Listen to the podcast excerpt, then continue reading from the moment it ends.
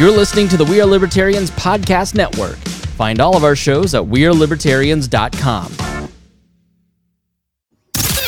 All right, let's get back to some boring subjects.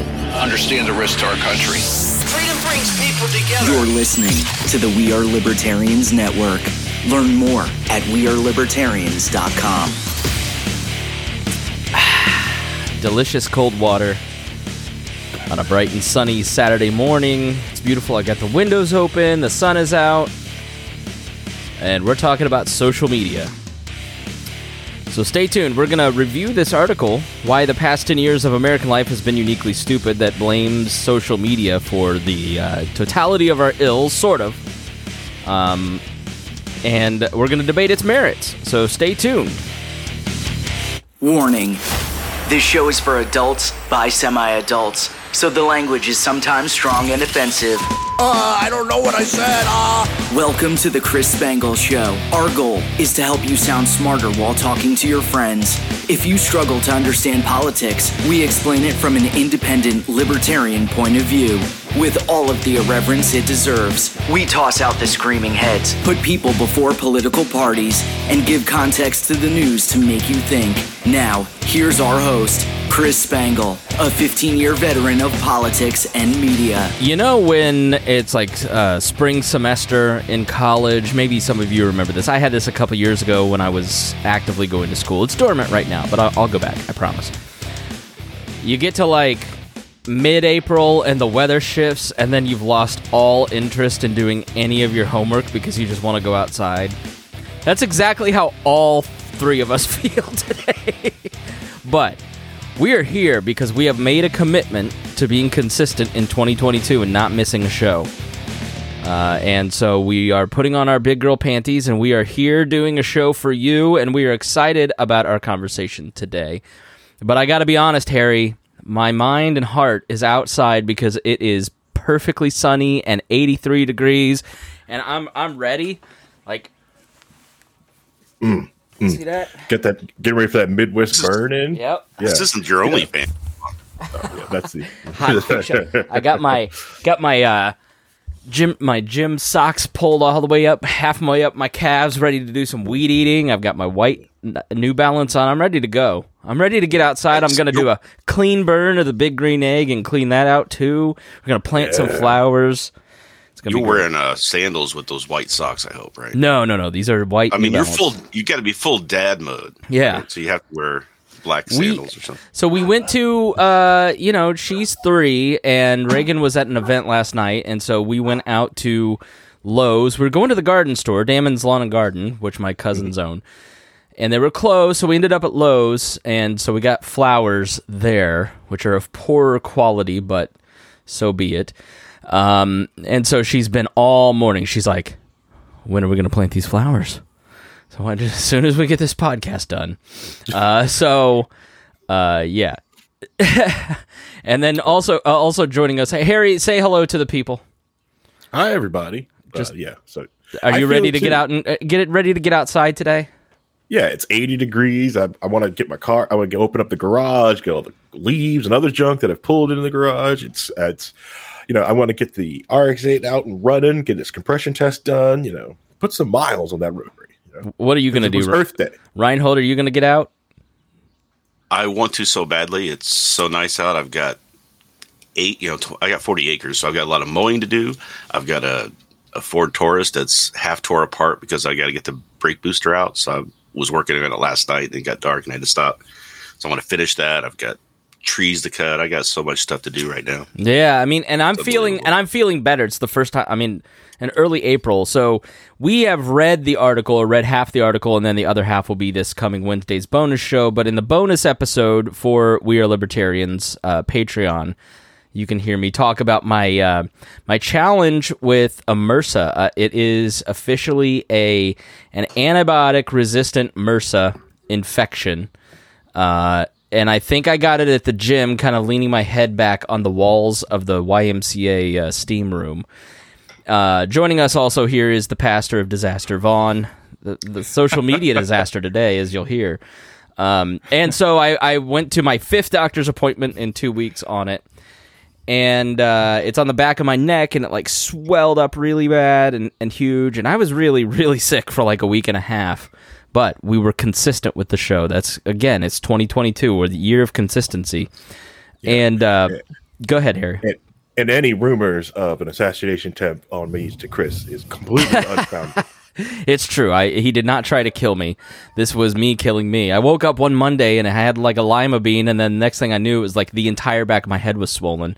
Ended up in the ER, and so I finally went for a checkup uh, with the dermatologist uh, a couple days ago. And Harry, what do you think if you go to the dermatologist and he gives you like a protocol for dealing with your MRSA infection? What do you think his advice would be? Well, usually for me, it would be like, here's some ibuprofen and some lotion and just, you know, get some rest. He wants me to take a bath one time a week in bleach, and he gave me some antibiotic ointment to rub on my anus. What, what, what kind of, what, what? is, are you, are you in Gary? Is this Michael Jackson's doctor? No. no. So apparently you bathe in bleach and it kills the MRSA, and then you have this antibiotic ointment you're supposed to put in your nose and on your fingernails, and apparently there can be a colony of staph infection on your anus.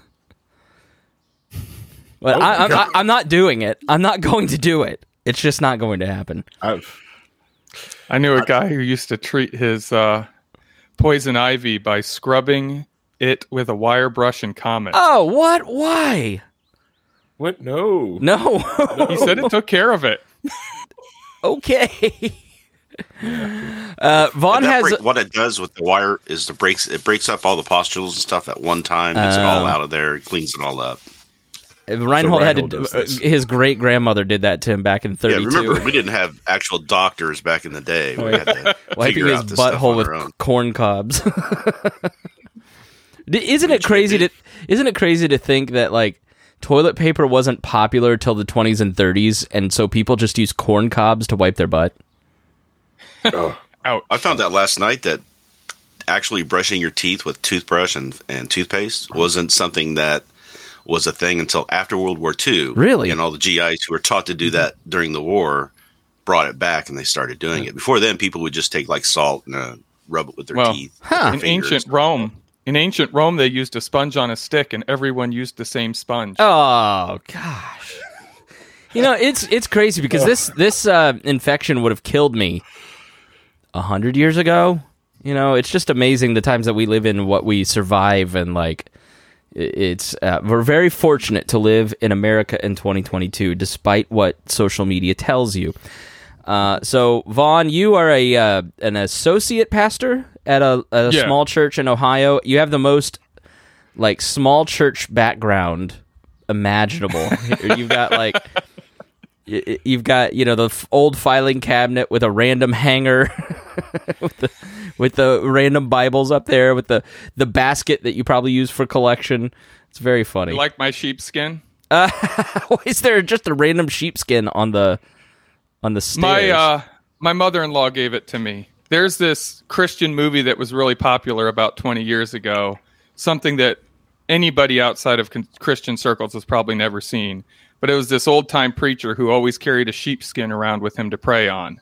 so she raises sheep, so she decided I needed a sheepskin when I became a pastor. And so you put it on the the red velvet carpet, That leads to the baptistry. right? well, all right. Let's get into it. Uh, we gotta we gotta get to work here. Uh, first, I want to thank everybody who is a patron, everybody that makes this network exist. Uh, if you want to join, you can join um, at joinwall. dot. I'm off my game. Joinwallplus.com. That's W A L for We Are Libertarians. And you're going to get all kinds of great benefits to subscribing, like access to Wednesday Night Live, our weekly show just for patrons, access to the complete archives of the show and ad-free episodes. Plus, you'll be supporting the ba- the last bastion of true libertarianism that's left. It's pretty sad out there. and and uh, so you are you are going to be supporting all of our great shows. Thank you especially to our $100 a month members Vincent Peichel, Lars Nordskog, Jake Edel, Matthew Durbin, Ryan Hold, Christy Avery, and Jason Doolittle. And uh, today we're going to be talking about the article that many people are discussing. Many people Some are saying it's the greatest article of all time. Uh, it is Jonathan Haidt's article. It's the uh, lead in the Atlantic. It's 19 pages printed out. There's a ton here. Uh, I spent an hour kind of reading the first half to set up this episode, uh, and I thought it was very thought provoking and interesting. And Reinhold and Vaughn don't, and you'll hear why they're wrong. I don't know what Harry Harry doesn't. Harry didn't even know what we were talking about today, and he's "Oh, hey, what are we talking about?" I was like, "the the article that I mentioned. You know, you can go listen to the reading of the first half and commentary, the annotated version. Uh, I, I, don't I don't get the bonus show." so. Uh, but Harry has all kinds of thoughts on social media, and he's called it the lead pipes of Rome. So I think he probably agrees more in line with me. But uh, just to give you a summation of of this, Jonathan Haidt is a researcher. Uh, he wrote with Greg Lu- I think is his name. He's head of fire, and they wrote a book called uh, "Coddling of the American Mind." Uh, and Haidt is a very well respected researcher and kind of you know in between and not not uh, necessarily on one team or the other, but he does go on Bari Weiss's podcast, which means Dennis Pro- or Reinhold probably doesn't like him. Uh, you know, leftism, Harry. And so he that was an unfair shot. Reinhold just sits and takes it now. um, and so he starts off with the the story of Babel and talking about how Babel, you're not familiar with it. Uh, they're building a tower. I probably should let the pastor explain it, but they're building a tower uh, up to heaven, and God and the angels come and scramble everybody's language to kind of create, you know, a lot of confusion. And uh, his version of the modern tower is social media, and the the major transition that we've been going through over the last twenty years with it. Excuse me. Um, so, you know maybe one of you guys, while I cough, can kind of explain the internet in one minute or less up until about 2014 when social media like really start because social media up to like 2012 2013 was like wasn't very viral and that's kind of what he talks about he's like you know facebook and myspace were like posting pictures yourself you know what are you up to oh i'm at home you know, very boring stuff. And then it, then they added the like button, the share button, the retweet button, and that's when the virality kicked in and really changed things. So, Harry, what was the internet like in the before times? The internet was in a beautiful, amazing series of tubes that connected things together. Um, it's like a internet- tube.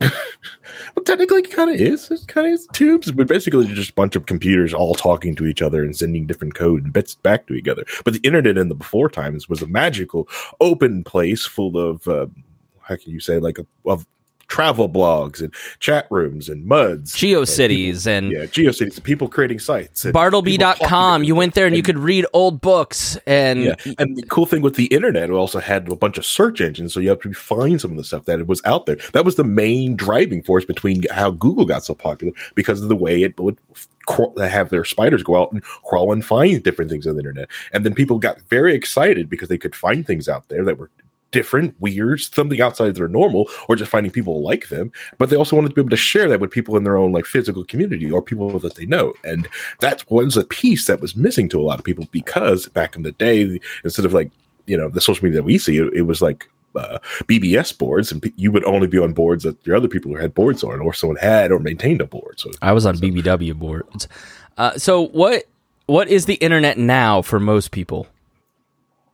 Now the internet is Facebook and Twitter for, and Instagram for most people. Well, technically, it's, it's, it's just nowhere. Well, Meta, whatever it's calling itself these days, that's most people's internet. So like, I, I get frustrated a lot of people when they say like, "Oh, I've got to have this new powerful computer," but all they really do is get on a web browser and go to go to Facebook or you know or Meta, so Meta and Twitter, and I'm like, you you, you don't need a computer, you need a terminal. No, we're calling it Facebook. We're not calling it Meta. We're not participating in that. It's Facebook. I mean, Thank you.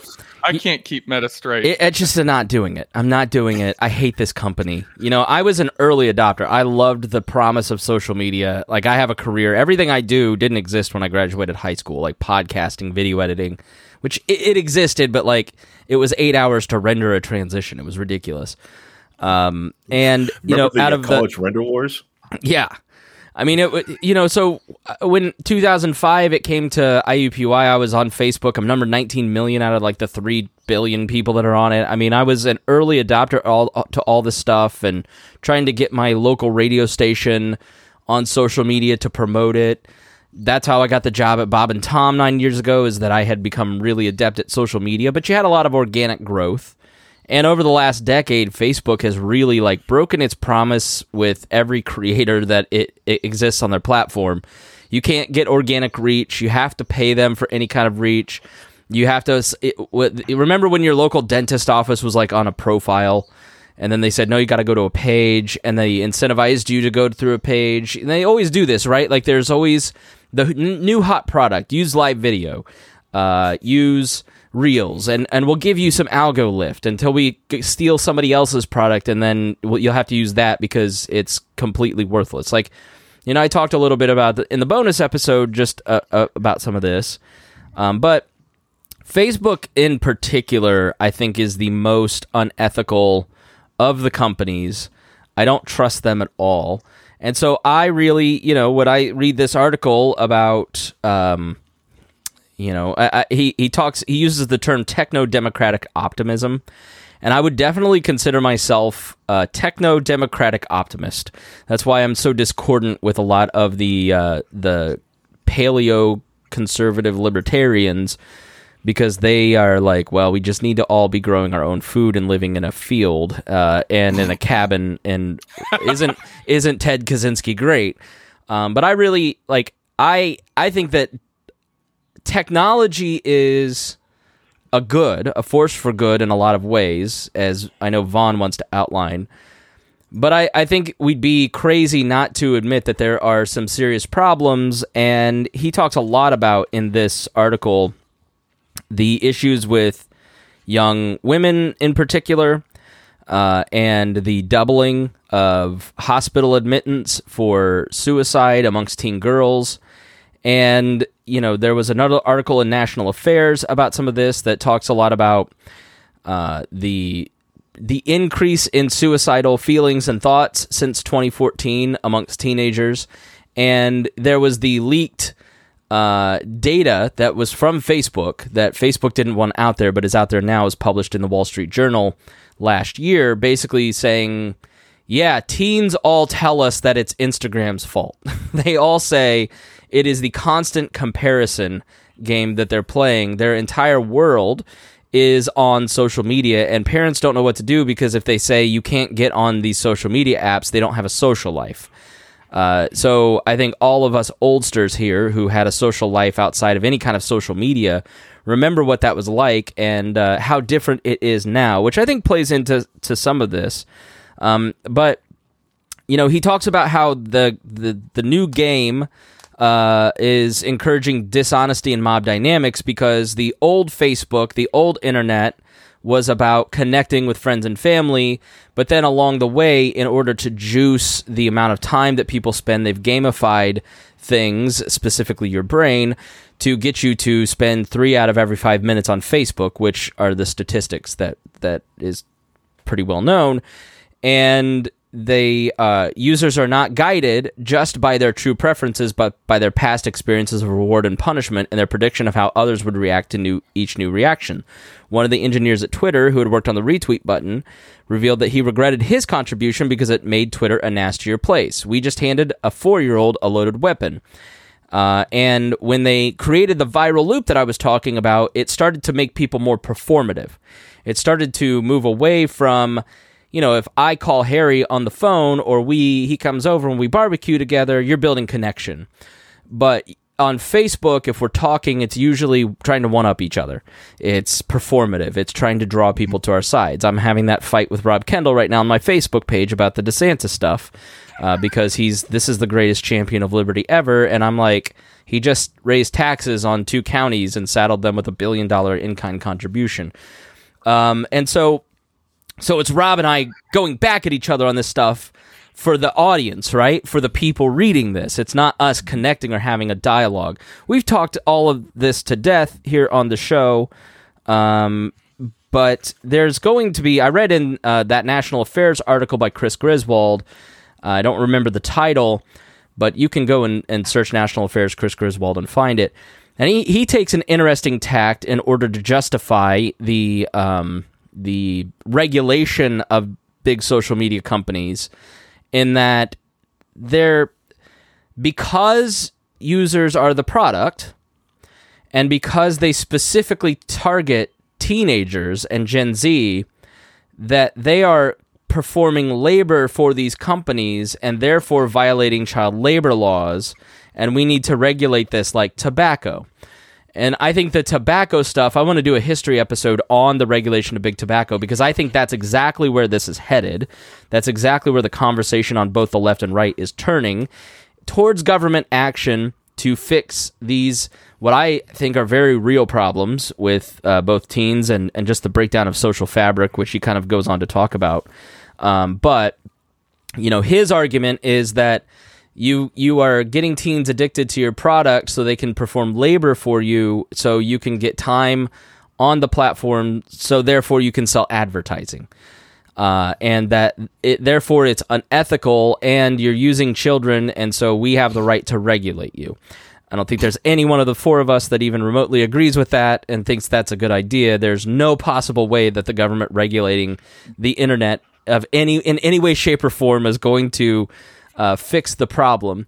But I, I do think that there's a, a problem. I think there's I think it's kind of insane to say that the that things haven't changed for our brains, for our society, for the way that we govern, for the way that we consume media. Um, and in some ways, it's not been healthy. It's not been good. Harry, do you agree with that premise?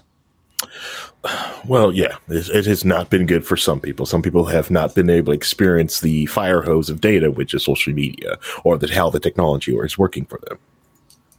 It's just is what it is. It's. Did you wait just, for me to cut you off? Is yeah, I was waiting for you to cut me off. Yeah, okay, yeah, yeah, yeah. Because I was just saying that it's just it's the same thing when the internet first started. Like when if people was when you were getting online in like ninety nine and ninety eight, something like that. Some people weren't even ready for that. Schools weren't even ready for that. The the amount of they were trying to like you have to use a book for a reference. It's like well, I've got the exact same information from this book right here on this web page. Why can't I use this web page for as a reference in, my, in my paper? you know, or you sit there and uh, you, you can be able to things some things just aren't ready and something takes a while to catch up to the you know to new product that that's there. It's just, just it is what it is. Uh, Vaughn, go ahead. Well, I just dropped a, a link in the chat to another study. And see, one of the issues is you cherry people cherry pick studies to um, defend their own view on a thing. The study I just dropped in was done by Columbia. It was released in 2020 and it finds that there is absolutely no correlation between social media usage and depression in teens and young people. Now, while it is true that those things have risen, depression and social media usage and all of that stuff have risen in those age groups. That's correlation. That's not causation necessarily. And the science is still out. I don't think we've proven that it's the social media that's causing it. I think there are a lot more other issues going on in our society right now that are causing it. Now, social media is an amplification tool, so it can be used to amplify some of those more root causes. But fixing social media won't fix the problem. But like, uh, you know, other than the pandemic, which is only the last two years, what massive change has happened in the last decade other than the rise of social media and smartphones? Dennis's turn. That that would cause a doubling of hospitalizations and Sure. You know, massive increases uh, other than an unhealthy use of technology. Uh, a bunch of things. Uh, first of all, there's the outrage culture that has promulgated. okay, produced society. by what? Well, produced by um, mostly uh, politicians and media. Mm-hmm. You got uh, Harry. You got now. You've got since 2001 when 9/11 happened. CNN, Fox, all of those have been nothing but constant things to be paid attention to. And then people started taking advantage of this, getting their message out, creating division. We've had nothing but division creation in this country since the mid to late 2000s. And it's just getting worse and worse and worse. Social media is a symptom. It is a tool that is being used, but it's not the only thing that's doing this. We've got, like I said, media, politicians, all this stuff is going on, and nobody's, and we don't have good sources of information, news sources, things like that that we can all agree upon to use. Mm-hmm. So we're creating separate universes for people, realities. Mm-hmm. The realities are literally different. So mm-hmm. we can't have a common communication with each other. And and yeah, social media rising and being part of that is uh, is being affected by that, but I, it's not causing it. The causing Also- of that is what we're doing. Yeah. And I would put climate change in there as well. If you talk, I mean, you guys. Harry, I mean- climate change is causing people to want. No, no, no, no. Listen, listen. To Climate here. climate change is making them crazy, Harry. No, I'm not saying climate change is. I'm saying the fear around climate change is. All right, okay, about- all right. I can So- see that. Yeah, yeah. Think I- I- about the propaganda these kids are being taught about. Like, and I don't. Uh, climate change is real. I'm not denying that at all. But think about the way it's being presented to these kids day in and day out. If we don't fix this in two years, the world is doomed. If we don't fix this in five years, the world is doomed. If we don't, and so these kids, so many young people are like nihilists to the extreme because they literally do not believe They don't have hope. that the world will exist in 40 years. Yeah. Right, so they yeah. don't want to have kids. So Yeah, that's going to a lot of create that. depression. Yeah, there's a lot of that.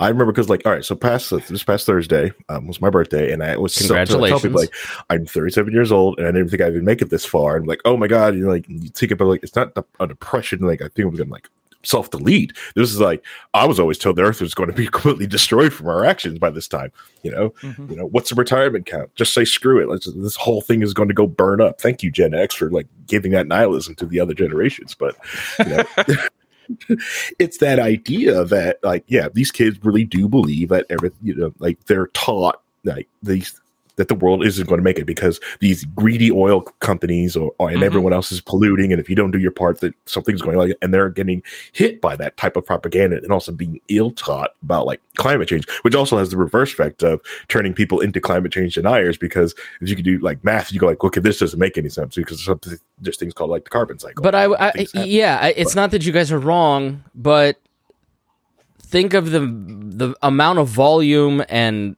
velocity that is involved here. Like when you when you're talking about seeing a poster on a wall in a school and uh, a couple sections in a class, you know, once a month. Yeah, that can have an effect, but we're talking about 2 to 4 minutes every 5 minutes that these kids are on on this stuff. I mean, right I think you're underestimating how much of it they're getting from the schools. They're getting a lot of that from the school, but a lot of it is still backed up from social media. I don't blame the internet. The internet is just a tool to connect computers together, but social media is blastering this stuff. We have proof that Facebook has done freaking mental experiments onto people so they can convince people to do different things, you know, and and improperly done code can do some um, um, um, amazing, awful. But things. that's sort of the point. Is And the constant yeah. reinforcing of this information is the problem. Correct. It's the viral Yeah. the viral loop No. that's the problem. Mm-hmm. The problem yeah, is the the gamification of, of, the it, info. keeping you keeping you coming back, keeping you like the same thing with like a YouTube in the beginning of it when YouTube first started. Like people were just putting videos out there, and then when YouTube wanted to compete with Netflix, it started to mess with his algorithm so it could get type of Game of Thrones quality content, squish things everything to ten minutes, and you got all these like ten minute videos, and everyone started making ten minute videos to make different things out. You know, to, to hit with that span to then then they started to prioritizing 10 minute videos then prioritizing that you upload every day so this loop of youtubers having to make these videos 10 minute videos every day and ever so often to stay with the algorithm loop it created that thing Go ahead, Vaughn. I was just going to say, um, saying that YouTube or social media is the source of the problem, that's not true. The source of the problem is the sources of the information.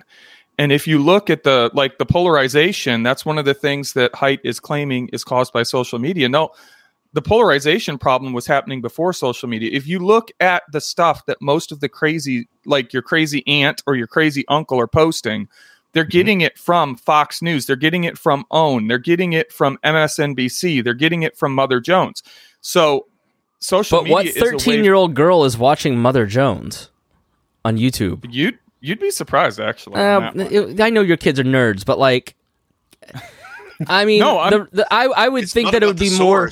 I would think that it would be more what the exactly what the children are saying when surveyed repeat, repeatedly and in large groups. so you, is you're that trusting the- children to know what their problems are caused by. I think it's a perfectly valid signal when Facebook has data that leaks and they constant. I'll have to go grab the article and read the statistics to you.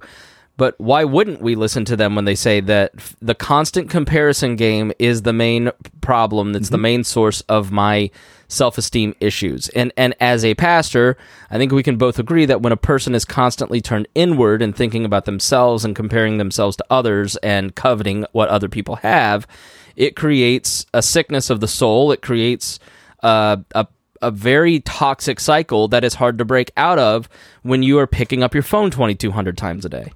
But you don't And fix that by kids- stopping social media.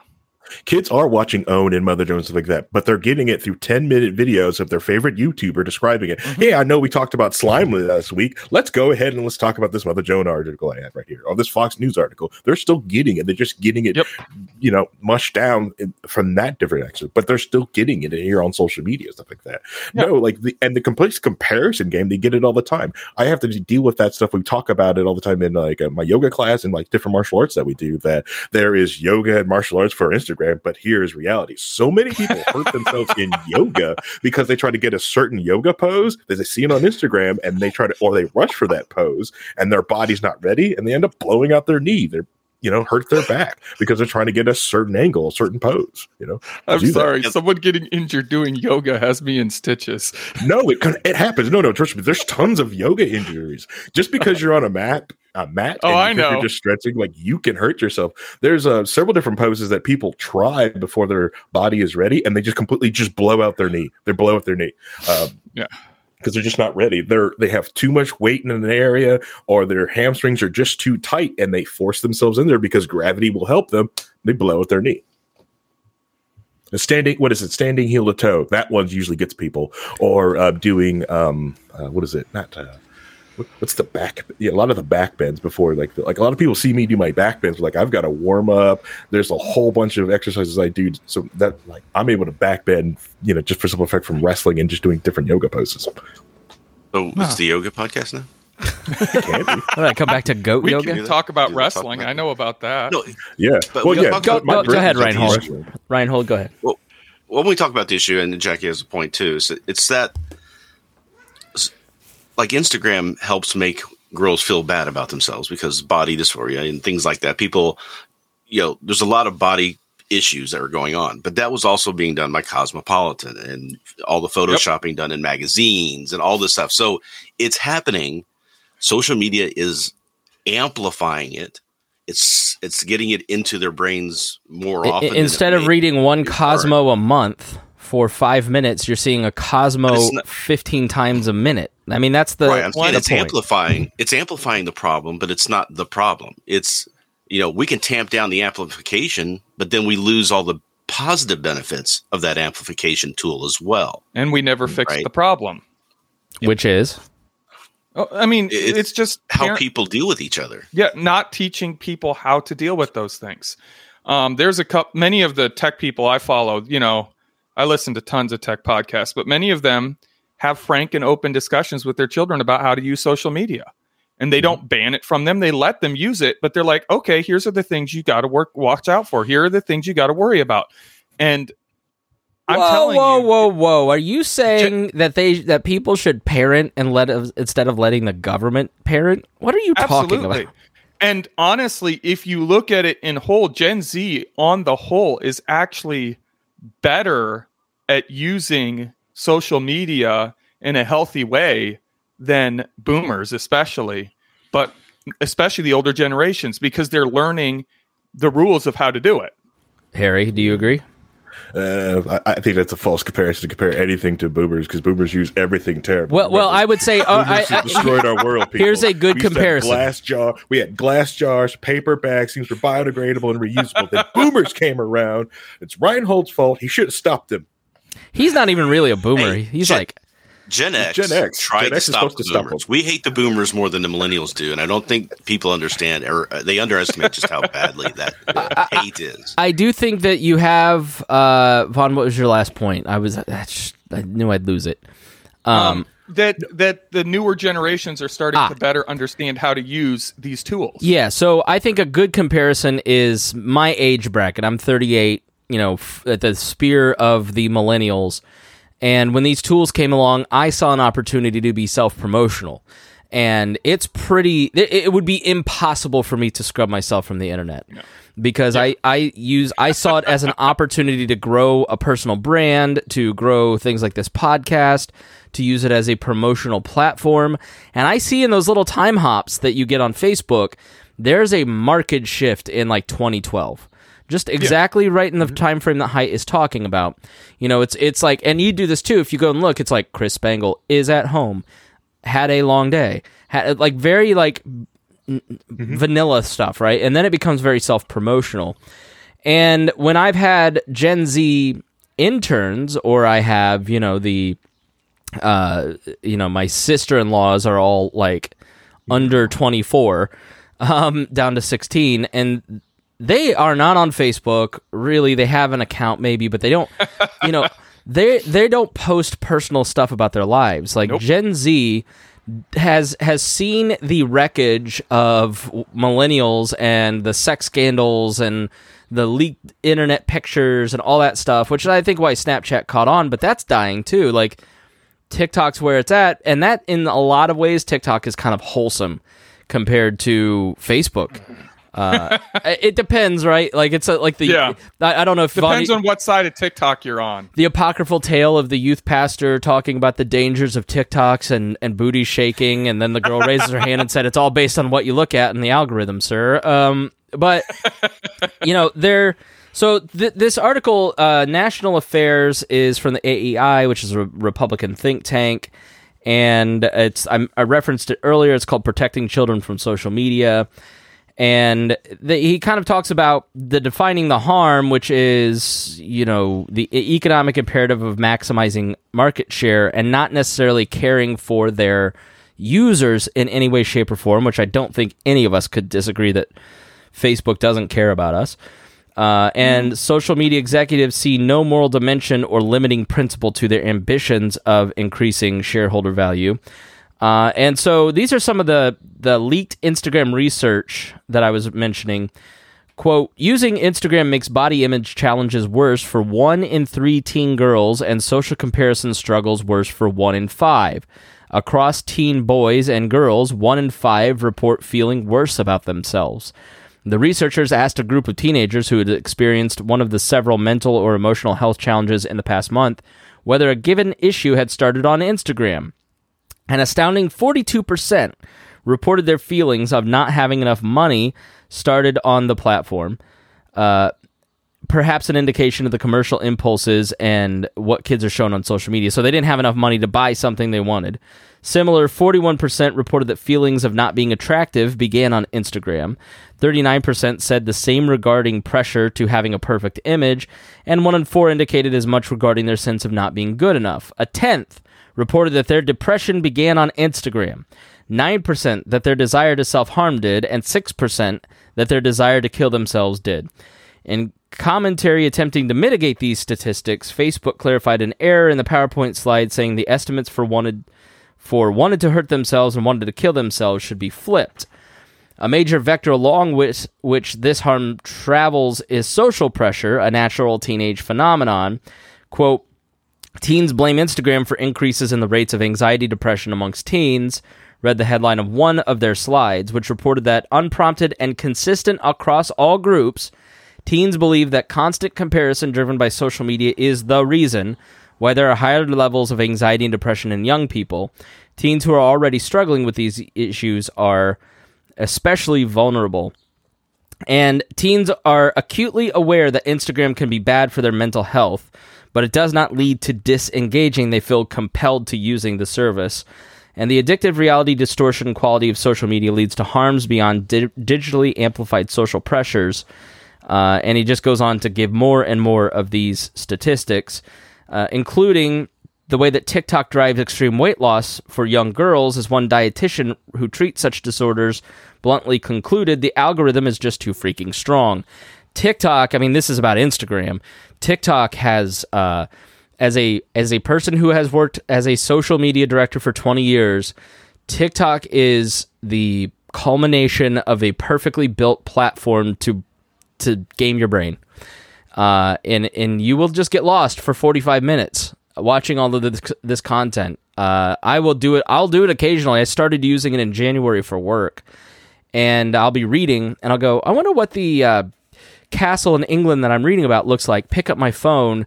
45 to 50 minutes later I'll be on TikTok watching Aerosmith videos right so it's it just it's it, it probably happens to you guys all the time too um Less now now that now a couple things about that and then Vaughn you can respond uh big tobacco finally like they had the studies right? Like this is an instagram study. They had the studies. And then eventually once it once it all started leaking and they started getting pressure from governments they started saying ah the data's all flawed. So that's he talks about that's probably where they're headed. But you can't let up. You got to regulate them. This is poison vaughn. It's killing our kids. And for the children we must regulate social media. Well, here, here's the problem with that. Number one, shut down Facebook, shut down Instagram, shut down TikTok. What happens? Something new is going to come to replace them. Boom. There's not going to be a vacuum. Something new will come, something that is just as bad or potentially worse. I mean, look at, I mean, why is it so bad for the U.S. to go in and overthrow bad dictators? Because we don't know what's gonna, who's gonna replace them, right? right we could we could assassinate Putin, and then the next guy to come in makes Putin look like a a peace child loving hippie. he could be z harry it could be worse than Yeah. z even So, and the same thing is true with social media. You know, if we get rid of those, what what could replace them? But my biggest concern, honestly, I'm not. I mean, Facebook. You aren't going to find me saying Facebook is a is a good company. Um, my biggest problem with the article is the fear mongering, especially the one headline, which was um, people are far stupider. You know, the how it's made people stupider in the past ten years. Well, I'm sorry, but you are greatly overestimate underestimating the stupidity of people throughout history. No, I think I think uh, and and to be fair, Haidt talks about it in the article. He's like, "There's no going back. You are not putting this back. All No, we can do is work within these frameworks, like the future of democracy, the future of how government operates, the future of the Republican and Democratic parties, the future of your kids' social lives. Like these are all permanently altered, and Facebook." Intended to do that and did it, and this is just where we're at. So we need to Oh, figure out a way forward. inten- I don't think they intended to change things. Facebook of course, they did. far less. No, they have far less control over how things have ended up than they want to pretend. Zuckerberg in February 2012, when he's launching the IPO, says, Today our society has reached another tipping point. He wrote in a letter to investors. Facebook hoped to rewire the way people spread and consume information by giving them the power to share, and it would help them once again transform many of our core institutions and industries. That has happened. It may not have happened in the way that he thought it would, but it certainly transformed society in a Well, big way. It we do. I mean, it, it's social media, and in some ways, this is a larger conversation about the internet. Many people are using social media and the evils of social media really as a stand-in to talk about the evils of the internet overall, um, and just this idea that the wrong people are being allowed to talk, and that's the part of the diatribe. That's the part of this that I especially don't like. I'm not saying Haidt necessarily specifically doing it, but a lot of the people who are glomming onto his his article here are talking about like you had Jeff. Uh, oh no, I'm sorry. You had Matthew Yglesias write. Social media has democ- democ- democratized content and broadened the range of people able to participate in the discourse. And one thing it's done is prove that a huge share of the population is intellectual, lazy, and unworthy to participate. So you have Yglesias saying that the majority of people should not be allowed to have a voice. They should not be allowed to talk. And that's my biggest fear with where this uh, conversation is going is that's what a lot of these people want. They want the gatekeepers back. They don't want to let people talk anymore. They don't want people to have a voice. They want to control that. They want to be able to say who can talk and who cannot. No, I think I, we- we've talked about this in the past. I mean, that's the reason that the New York Times and all these news are that they they want to kill Facebook because of Yes, they the do. anger over stealing all of their classified ad money. Um, Yep. But I will And tell you that, Craigslist. fa- yeah, Craigslist and all that. Facebook is not getting the return anymore in the same way. Like the the reality is Facebook is a dying product, but you're right. There's something that will replace that will replace it. But Reinhold, isn't it true that people are dumber now because they're on their social media? They're they're not reading books like they used to. Um, so there's a lot of reasons why people are dumber now. And actually, one of those is something I saw in a documentary yesterday about the use of lead gasoline that actually lowered the IQ of the planet by over 800 million collective points during this last late later part of the 1990s, 2000s, 2010s.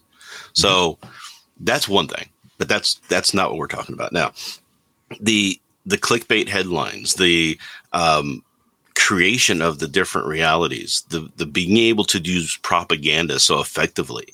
When we have gatekeepers and we have the newspapers, you limit a lot of that stuff because it's harder to once once you have like people in charge, they want to do it right. They don't want to have bad consequences, so they they start trying to self police. They do good journalism is what was coming out of that. Right now we have citizen journalism, which is great, but the propagation of propaganda and just outright lies that people believe starts to permeate and create these these different realities for people and then there's no common knowledge or common understanding of what's going on that we can work from there was a, a But that's exactly what he talks. That's exactly what he talks about in the article. You and him actually agree. If you guys had read the article, Oh, I don't. No, no. I, I'm not saying I completely disagree with everything he said. I'm just saying some of the conclusions and and some of the fallacies he has in there give hmm. people the wrong impression at the end of the day. Yeah. There, there's a whole bunch of wrong with social media, and, but it, but there's a whole bunch wrong with a lot of regular media. There's a whole bunch wrong with politics in general. All of that is working in congress with each other, and social media is just one of those outlets that's helping cause the problem. If we could get the root problem taken care of, the social media would be less of an issue. Yeah, because he talks about, um, you know, one one result is that young people educated in the post Babel area are, are less likely to arrive at a coherent story of who we are as a people, and less likely to share any story with those who attend different schools or who were educated in a different decade. I, I that doesn't necessarily. I see the the problems, but I also don't necessarily see that as a problem. You know, No. opening up the public square. That's why I have a problem with censorship on these platforms. Is closing down the public square and alienating voices because they posted a Jeffrey Dahmer meme uh, is inherently bad. Like it, Or a bleach meme. I mean, we've had a lot of right. We've had a lot of people uh, come into, uh, you know, have more prom. A lot of m- marginalized groups have a more prominent voice in this era than they did in the past because of that. Yeah. Well, all right. So let me. I've actually had this type of discussion. Harry, I'm going to stop you right there. We can't let you talk. So, uh, No, go, no, no, no, no, no. I, I uh, as someone who's an early adopter on the internet, you know, who's been on the internet for years, like I was actually pro uh, gatekeeping the rest of you losers on the internet. I, I hated the like they're making it easier, they're making it all these, and everyone just started getting on the net. And I was like, I don't know. I thought this was a good idea, but some of you guys aren't ready for this thing, and that's why Gen Z is because they got to see all of these bad thi- bad issues of what of how other people have used it, so they're just kind of ready for it. Because the rest of you guys aren't. Some of you aren't. Some of you have no idea that like uh, how this thing works. Gets on it. It, it. There's so many easy grandma adjust buttons that you end up spinning up crap and just spewing other crap that you've learned online, and then such.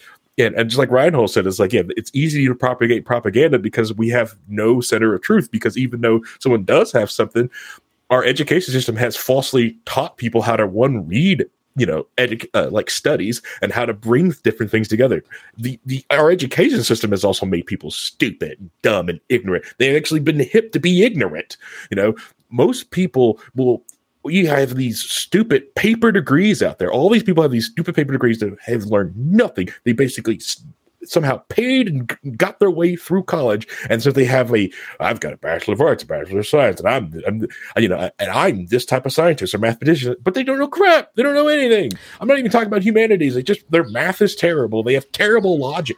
You know they have no and then they look down on people who don't have these degrees because like they view themselves like uh better than everyone else when i tell you like i will take any of them on with a truck driver who listened to podcast all day because that guy's probably more probably technically more well read than you are. yeah, so to uh, so he kind of brings up a point Reinhold made in the section called "Things Fall Apart." Historically, civilizations have relied on shared blood, gods, and enemies to counteract the tendency to split apart as they grow. What holds together large and diverse secular democracies like the United States or India? Social scientists have identified at least three major forces that collectively bind together successful democracies: social capital uh, extensive social networks with high levels of trust, which we talked about civil society in a bonus episode a couple weeks ago, strong institutions. So, for instance, when a president tries to uh, basically just stay in office, strong institutions were able to force him out, and shared stories. Social media has weakened all three to see how we must understand how social media has changed over time, and that's then he gets into the viral stuff. I would on the trust thing, and I think the trust thing is a very important part of this discussion. Um, I don't think social media is to blame for the loss in trust. No, I think Iraq is. I mean, Vietnam, Well, Iraq, that's part of Watergate. it, it's, it's a continuous the, slide. the, the, the, what is to blame for the lack of trust in institutions is that the institutions themselves are not trustworthy. And because of the um, increase in how, you know, we have so many more ways of learning things and seeing things. We have cameras. I mean, look at the trust in police. I mean, people are learning more and more.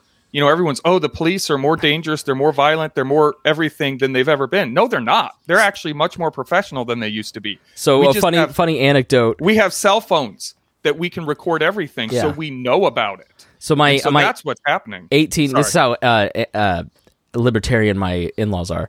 My 18 year old sister-in-law um, read a story about a police officer helping a stray cat or something and had no concept that that police did anything other th- than hurt people. Like they helped it was so funny Yeah. the realization. And so and so part of it is people in, in in one regard many of the institutions are just not as trustworthy as they used to be. They are mm-hmm. doing things to lose the trust actively. I mean look at fauci. How much has he degraded the trust in the institution of the centers mm-hmm. for disease control? The past three years have completely destroyed americans trust in that institution. That's mm-hmm. not social media's fault. That's the institution's fault and so the problem, I mean, we're losing trust in our society, but the fix isn't to ban, you know, to ban social media. The fix is to build new institutions that are trustworthy. I've, so I've got a great thing that happened 1995. Right. Uh, there's an author named Terry Pratchett. Harry knows who I'm talking about because I went So on about a lot recently. I've read most a- of his books. show. Right. So he had an interview with Bill Gates in 1995 for GQ.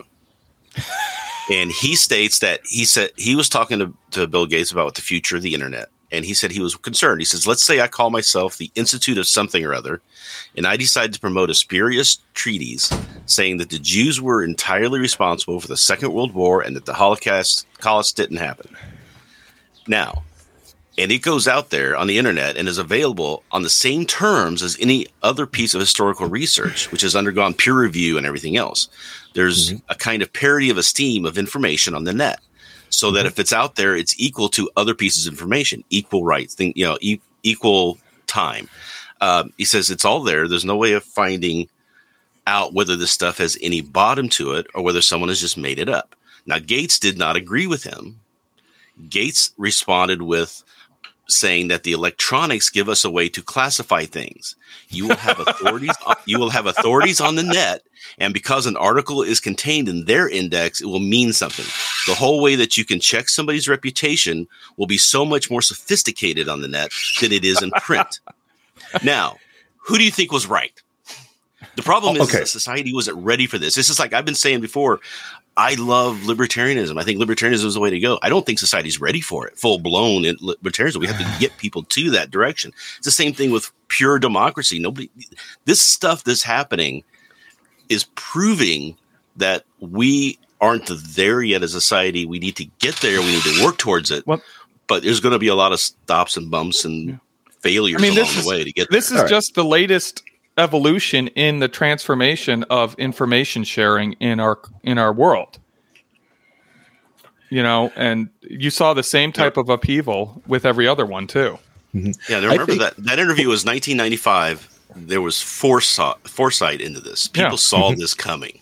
And we will eventually get gatekeepers, but what we want is the gatekeepers to be society and culture and people themselves and not Facebook or the Washington Times or the New That's York. exactly what I've been arguing. like the second you start moderating what people can say politically, you you're not the good judge of that. you they're a horrible judge of that. They're yeah. banning Vaughn for bleach memes from three years ago. Yeah. There's no reason that Vaughn isn't a responsible person on the internet. Uh, you know, like the uh, on the internet, not in real life. Um, but the reality is that this is where we're at, and so I think Harry, make your point, and then we ought to talk about what we ought to do as we finish up this episode. Oh, well, they go back to those things. Is like when people started like weaponizing the ban button, and then I think the other problem we have are people, like I said, like they just use Facebook to, you know, that is the internet to them, and and then being stuck in these places, it it prevents us having to be able to have like a, like this thing is an authority or uh, because I think so many things that went to the internet they try to mimic things in in the in real life space Yeah. for that type of like authority figure and Exactly. a lot of that is also being dragged out. I think um, we have also have older generations. Their souls are too weighed down by the gravity of this world, and they don't want to ascend to do to get to anywhere else. Um, what they are, you know, simple, you know, it's the this, you can, regardless anyone wants to re- re- realize this or not, but education is technically free. It's freaking out there. You can get your bachelor's degree in physics on the internet. You can. It's out there. MIT's been giving away uh, like certificate, like basically uh, uh, like courses for the last what what ten plus years online for free. You just take an MIT course. They're great. They're awesome. Go ahead, do one. Um, and but is MIT the end all be all of technical schools? Heck no. You can go to Purdue. There's Purdue does stuff like that like this, or you can just read a freaking book, go to your freaking library. And I think people's lack of imagination being hampered by a lot of these things are letting them think. You know? Because Uh, so, so I think the correct position is don't buy into the fear mongering that that the internet is bad and that social media is going to kill you. But you do need to be very aware, especially with your kids, that this is a harmful substance, and you need to parent and you need to use it. And let me say something to you to channel Miss Pat. The the if you talk to social workers or teachers, especially social workers in elementary schools, the symptoms of neglect in children are at epidemic proportions right now and it's not because more kids are being neglected by their parents for any reason other than they're just on their phone all the time. If you're a parent i have to do it all the time. This morning i'm sitting there and she's like will you play with me? And i'm like playing civilization on my ipad. And i'm like no no i'm just relaxing. She's like please pretty please. And i'm like yeah, okay, let's play. Like I had, but I didn't want to. I didn't want to play with her. I wanted to just relax and play my game and watch Andy Griffith. But you have to at some point put down the device and and engage in your kid's life. And we had conversation, and it was fun. Uh, and so I've really had to kind of take that piece of information from a couple of social worker friends and adopt that in how we parent the child, the three year old, because I don't want her to feel neglected. Uh, and being That's on also social, a work balance, work life balance Yeah. issue as well. yeah, Because exactly. A lot, of peop- a lot of those parents are glued to their cell phones because they have to be for work. this no, this that- nonsense notion that you have to be connected twenty four seven, right. Yep. and just say to your work employer no. They can't fire you because they can't replace you right now. Is- especially right now. Yeah, yeah. You hit that. You give your employer the line like, "Hey, you know what? Uh, you can call me after five o'clock, but understand that I'm going to be drunk." and so I think you you there's a lot of benefits here, and you have to remember the benefits of. Uh, all right, around the horn, real quick. We got to get going here. Uh, Harry, final thoughts. My final thoughts on this thing is yeah, social media is a poison, and you should actually understand that it is and regulate it as such. Uh, I think it shouldn't be regulated as tobacco. I think it should be regulated like it's kind of like alcohol with your kids. And by regulation, I'm not talking about some government regulation. You should regulate yourself. With your own community and how you want to do so in your own family. You don't need the government to come down and put a regulation for it. You can do it yourself. If you need help with it, go ahead, reach out to that local tech person that you know. They will help you with your kids in doing that. Um, it despises me that I have to get my kid online to a GUI interface because that's what our school wants to do. I wanted my uh, my daughter to first piece of tech she ever touched or technology would have to be well the command line, just like I did, just a blinking cursor blinking at her on a nice, you know, like you know, old black and white screen. I had the Tandy set up and ready to go, and school's like, nope, they're getting Chromebooks. I'm like, oh god, this is awful. It's terrible. Hate it. Hate AlphaGoog. But yeah, that's you know, that's my uh, Reinhold. Yeah, I just think that we need to. So there's a problem with social media. We need to figure out what to do about it, how to best kind of mitigate the damage that can be done while still elevating the positives. But the real issue's got to be we've got to figure out as a society how we're going to handle information sharing in a way that is not giving elevation to things that are entirely wrong, entirely unfactual, made up propaganda, etc. We have to have sources of authority that we can go to we have to have ways that we can say, okay, this, you know, the idea of Snopes was probably a great idea. The, the, fact that the owner of Snopes decided to go a different political direction with it is unfortunate. But the idea of having a place that was non biased and would look at things and say, this is true, this is not true, here's the facts, here's the evidence, look it up for yourself, figure it out.